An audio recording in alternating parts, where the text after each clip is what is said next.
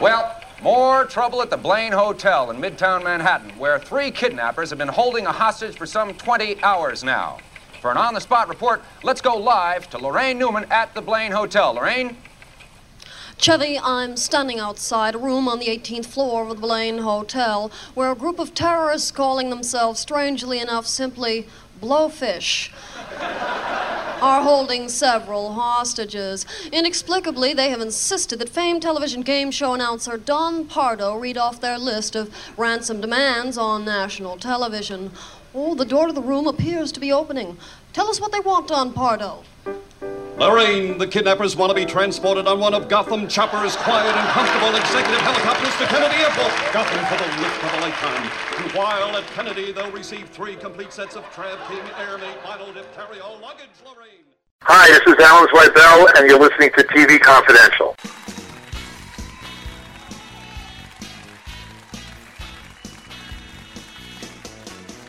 Ed Robertson welcoming you back to TV Confidential, radio talk show about television. It is not every day that you get a chance to speak to one of the original Not Ready for Prime Time players on NBC's Saturday night. So that makes today a very, very good day as we welcome Ms. Lorraine Newman. Besides breaking ground every week on SNL, Lorraine bore witness to the changing music scene in the 1960s, the rise of stand-up comedy in L.A. in the early 1970s. She studied mime in Paris under Marcel Marceau and was a founding member of the groundbreaking improv comedy troupe, The Groundlings, all before she was 23 years old. It was a very heady experience because as SNL skyrocketed her to fame on the outside, Lorraine struggled with demons on the inside, including an addiction to drugs that, coupled with some issues of self-doubt and some bouts with depression, led to an all-consuming addiction that nearly destroyed her 5 years after she left Saturday Night Live. Lorraine talks about that very candidly, with great perspective and an unyielding sense of humor, and a new audio memoir, May You Live in Interesting Times, which is now available through Audible. She also tells us how she found meaning in life for the first time when she became a mom, and how in many ways she really hit her stride as a performer for the very first time when she became a voice artist. Lorraine Newman, welcome to TV Confidential. Thank you so much, and ignore that phone ringing in the background. I didn't hear it, which means my listeners didn't hear it as well. So. Okay. Good. Thank you for that intro. This is not only one of the most entertaining memoirs I've ever read, it is certainly the most entertaining book about addiction that I've ever read. Oh, well, we all know how funny that is. Well, yeah, but the fact that you went through some stuff, but yet you came out of it on the other side with your sense of humor intact and your perspective intact, and are able to talk about what happened, but also share the wisdom you've learned along the way. And doing it in the way that you've done it, in audio form, it really personalizes the experience for your listeners. I hope so. I do love doing voice work, and I love the idea of bringing these stories to life audibly. Hence it being on Audible.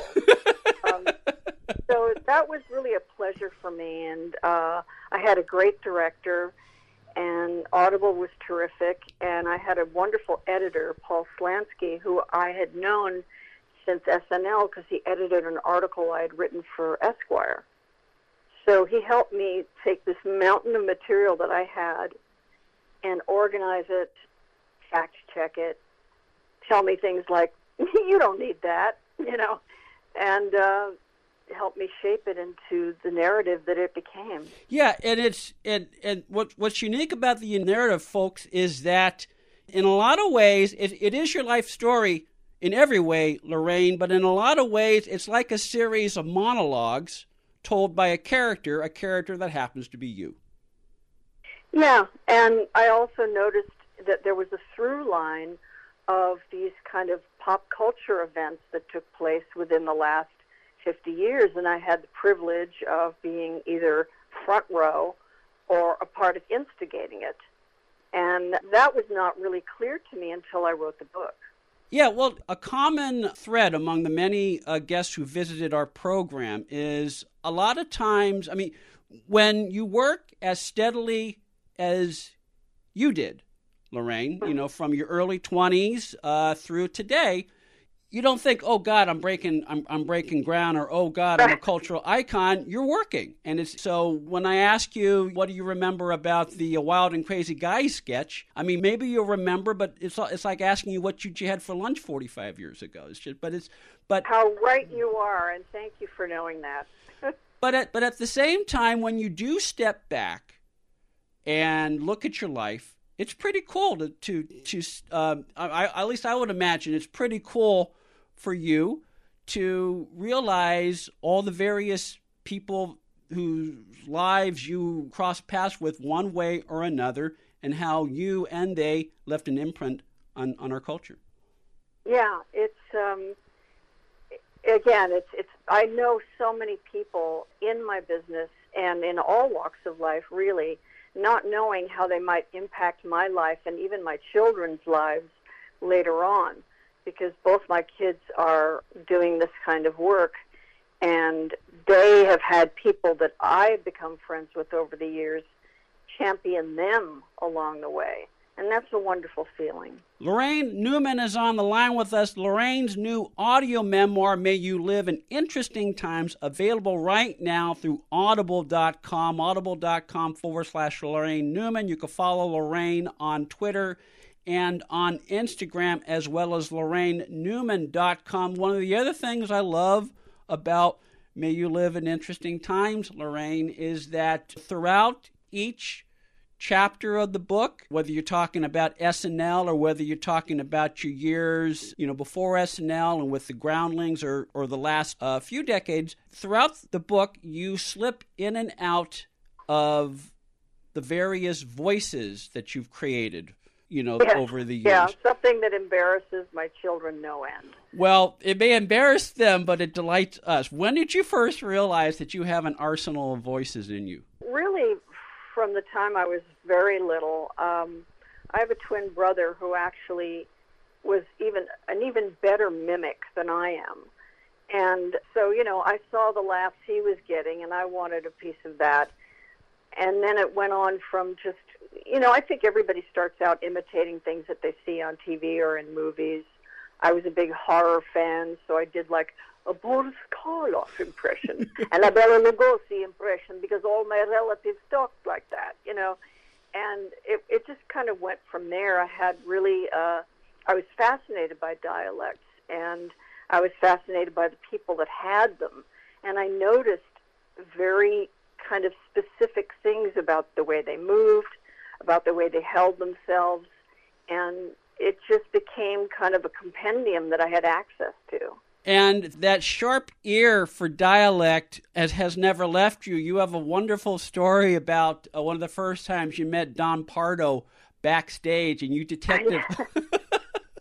Yeah, what a great guy. Yeah, and I could hear a Massachusetts accent in his speech. I think he actually said "ka" as far, you know. And I said, "Are you from Massachusetts?" And he, you know, was like, looked down, like, yeah, you know, and I realized that, especially if you become an announcer, the first thing you do is try to get rid of a regional accent. But I thought it was so charming. Where do you start when you create a voice? And has that process changed? Is that process different today than it was when you first started as a performer? Yes, because mainly now I'm creating new voices with animation, and I have a prompt, which is either a drawing or a character description. And then I have all these choices of directions that I can go in. You know, a lot of times you like to go against type and do something that's unexpected because it's more memorable in the audition. So you get a hippopotamus and you do Marilyn Monroe's voice for the hippo and things like that. And during the course of that, I think I played a Neanderthal woman in Dawn of the Croods, and that was a character that was not in the movie. And so I thought, gee, who should she sound like? And it came to me that it was kind of like Patrick Warburton with this kind of arrogance, but not too smart at the same time. So, and, you know, that's kind of how it happened. It's very quick with animation, because that's all the time you have is to really look at something and then go. Is it a case sometimes where the director may give you some idea but say, okay, this is what we're looking for, but if you have other ideas, Lorraine, feel free to do a take two or a take three? Exactly. That's exactly what happens. And for that particular character, they were saying, you know, we wanted to kind of sound like Jane Lynch, and I didn't think that was quite right because Jane sounds intelligent. And that's Neanderthal. So, you know, although I've learned lately that Neanderthals were actually not as dumb as they've been depicted to be. So yeah. Shame on me. Shame on you, but we're very glad that Lorraine Newman is on the line with us. Lorraine Newman, one of the original Not Ready for Primetime players from Saturday Night Live, and the first member of Saturday Night Live to leave her mark in the movies, including roles in American Hot Wax and Stardust Memories. Lorraine's new audio memoir, May You Live in Interesting Times, not only takes you backstage of the first 5 years of Saturday Night Live, but gives you a glimpse of the people behind the people of Saturday Night Live, including the writers, musicians, producers, guest stars, and of course her fellow cast members. May You Live in Interesting Times by Lorraine Newman, available now as an audiobook through audible.com, audible.com/Lorraine Newman. Stay with us, folks. We'll be right back. I love the image of the hippopotamus who speaks like Marilyn Monroe, because the hippopotamus doesn't necessarily know what she looks like. I mean, she's a hippopotamus, and so if... Of course. Yeah. None of us know what we look like. So, you know... Thank God. Well, I don't know about that. You know, you look great. Thank you. Thank you. It's a good thing you're not seeing me from the neck down. You know, I've endeavored to keep this everything from the neck up as cute as possible. It's been my life's work, and it's, you know, one of these days, I've noticed after every birthday, my body or my face goes, I've done enough. I need to rest. Just give me a break. I got to relax now, and something kind of falls, so... Well, but at the same time, you clearly take care of your voice, because that has been your second act in many respects. Yeah. And one of the cool things that I learned, and that you'll learn, folks, when you listen to May You Live in Interesting Times, Lorraine's memoir, is that off mic, you're a very, very shy person. And so in a way, voiceover, voice acting work is like a great outlet for you. It's perfect, because I'm not being observed. And, for instance, you know, there's nothing more, like, icky to me than seeing a grown person do a child's voice. So I do my 4-year-old self in the book. But you're not seeing me do it, so it's not grotesque. You know, but actually seeing someone do that, I think, is kind of weird. So it's perfect for me to not be observed. You mentioned that you do your 4-year-old self early in the book when you're talking about your first television experience on the Art Linkletter. Beginning of my brilliant career. But you talk about a device that I was not familiar with. I've read a lot of memoirs. I've helped write a couple of memoirs. But there's a device called Aid Memoir. Yeah. Can you tell listeners how that works? I'd have to refer to the manuscript, because I don't remember the actual description of it, but I think it's something like leaving out adjectives and adverbs and having it in the present tense. And it's an incredible device to spur memory. Mm-hmm. And it also helps you to write a document that's very vivid and in the moment and real. And that was something my writing teacher, Claudette Sutherland, taught me. And it's really how I got the details, how I was able to remember the details of that time when I was 4 years old. On Kids Say the Darndest Things. Yeah, it's on today. If I hear you correctly, in a way, it's stripping down the stuff that can get in the way of writing down a memory, and focus on the essential things, so that you can focus on the you know, the experience and what you learned from it and recalling all the stuff that you really want to talk about. That's exactly right. That's exactly it. You strip away the fat and the embellishment, and it's just the facts, ma'am, you know. It is just the facts, ma'am, and Lorraine Newman lays out not all the facts, but a lot of the facts of her life in May You Live, in interesting times, available right now as an audiobook through audible.com. Another device that you talk about in your memoir, Lorraine, it's a storytelling device called the Herald, and if I understand it correctly, it has to do with taking elements of other monologues and making them your own. Am I off base? Or? Yeah, the times that I've done it, and believe me, this has been like such a scary thing for me. I remember going to do it at Improv Olympics, and it was an offshoot of Second City, and it was in Hollywood, and they were explaining how it was done backstage.